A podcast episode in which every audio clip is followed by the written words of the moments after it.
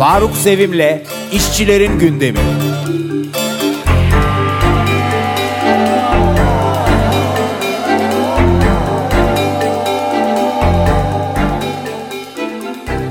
Merhaba, bugün 13 Şubat. Yeni bir İşçilerin Gündemi programında birlikteyiz.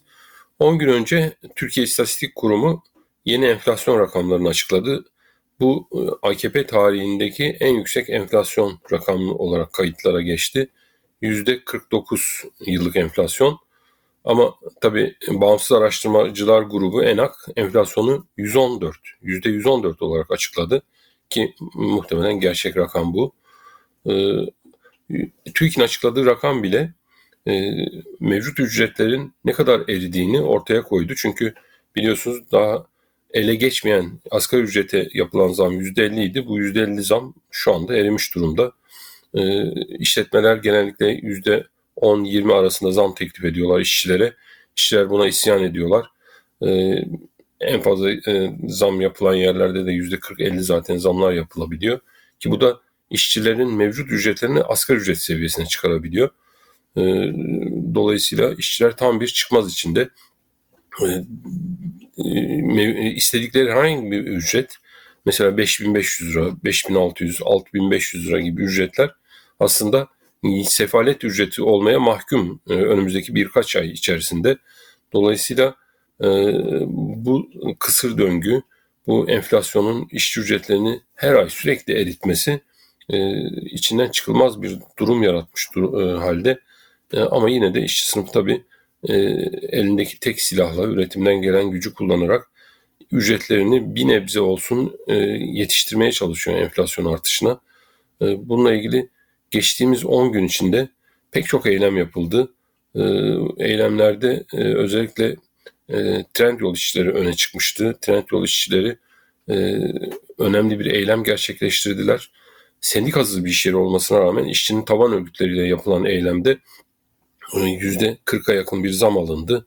Ee, dediğimiz gibi bu aslında enflasyonun altında kalan bir zam ama yine de en azından işçiler bir nebze olsun kendileri korumuş e, durumdalar. Onun dışında halk sokaklara çıktı pek çok yerde özellikle elektrik ücret, e, tarifelerine gelen %100'e yakın zamla e, faturalar kış aylarında elektrik tüketiminde bir miktar artmasından dolayı 3 kat varan artışlar yaşandı. Kasım ayında ortalama 250-300 lira olan e, faturalar şimdi Ocak ayında 1000 lira civarında gelmeye başladı. Bu da tabii insanların e, karşılayamayacağı rakamlar. Yani bazı evler için kiradan daha yüksek bir elektrik faturası. Bir de bunun yanında doğalgaz, e, su benzeri faturaları da düşündüğünüzde internet, telefon. Sadece fatura ödemeleri insanların e, aylık gelirlerinin önemli bir kısmını e, götürmesine neden oluyor pahalılık her yerde protesto ediliyor. Artık AKP tabanında bu pahalılıktan rahatsız e, sonuçta e, bütün insanları etkiliyor.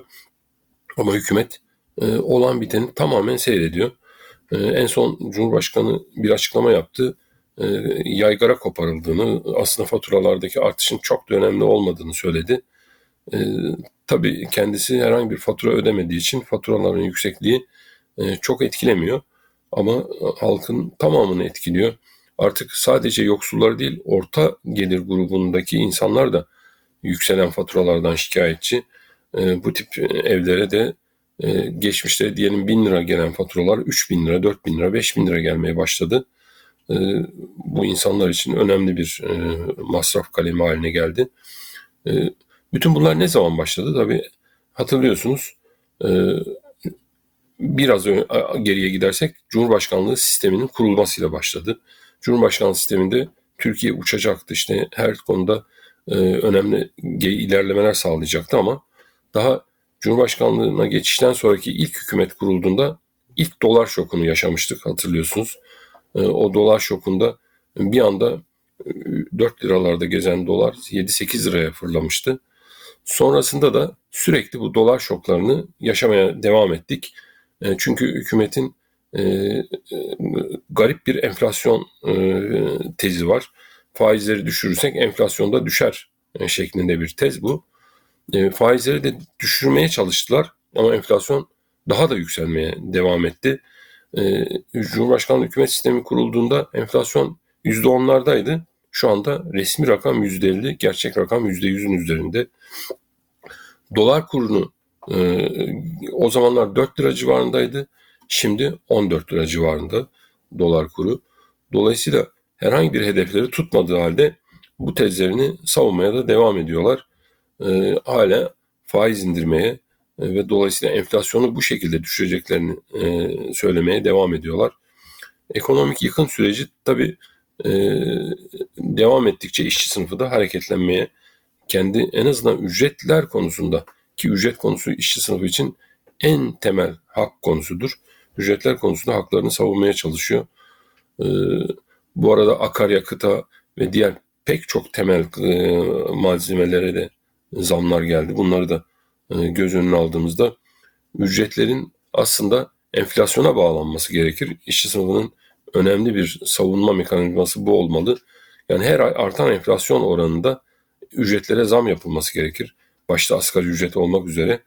E, yoksa e, enflasyon her gün e, cebimizdeki parayı alırken 6 ayda bir, yılda bir e, ücretlere yapılan zamlarla bu enflasyona karşı kendimizi koruyamayız. E, bu önemli bir konu.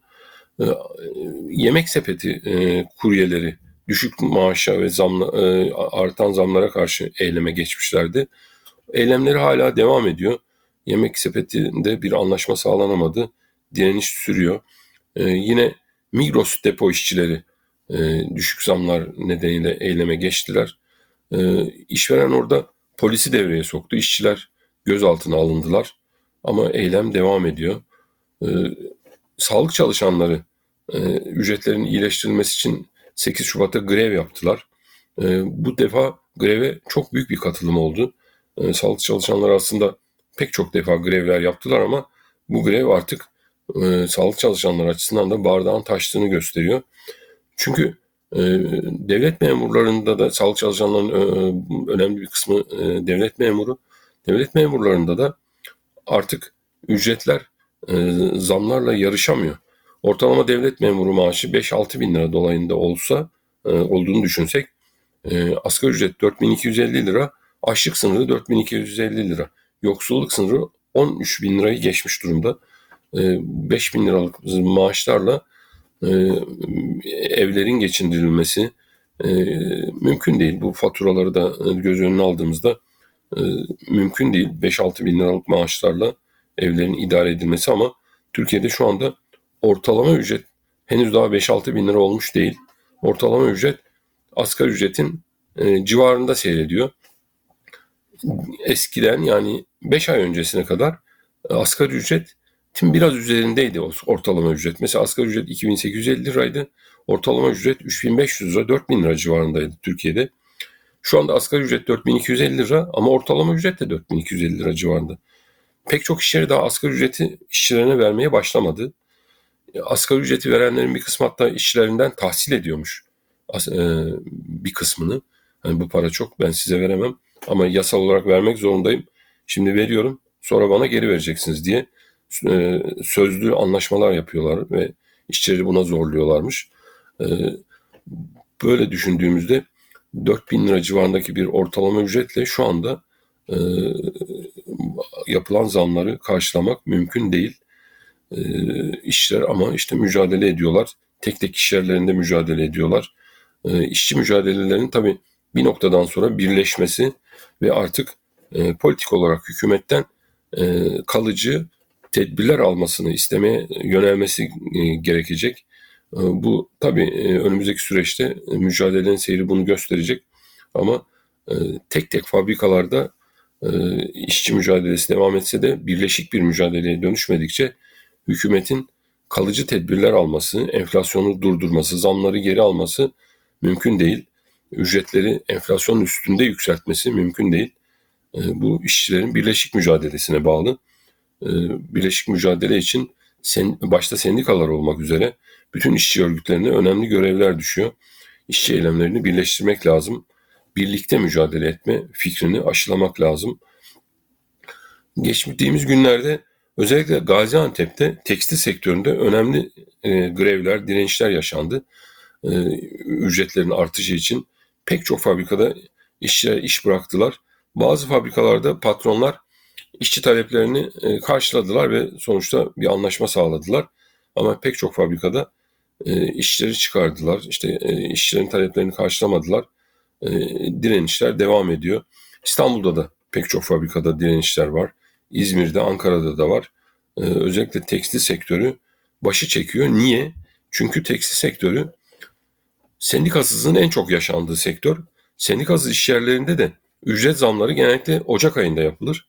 İşte Ocak ayı geldi ve ücret zamları işçiler arasında büyük bir huzursuzluğa neden oldu. Çünkü çoğu iş yerinde bu sendikasız iş yerlerinde %10-15 civarında ücret zamı yapanlar var.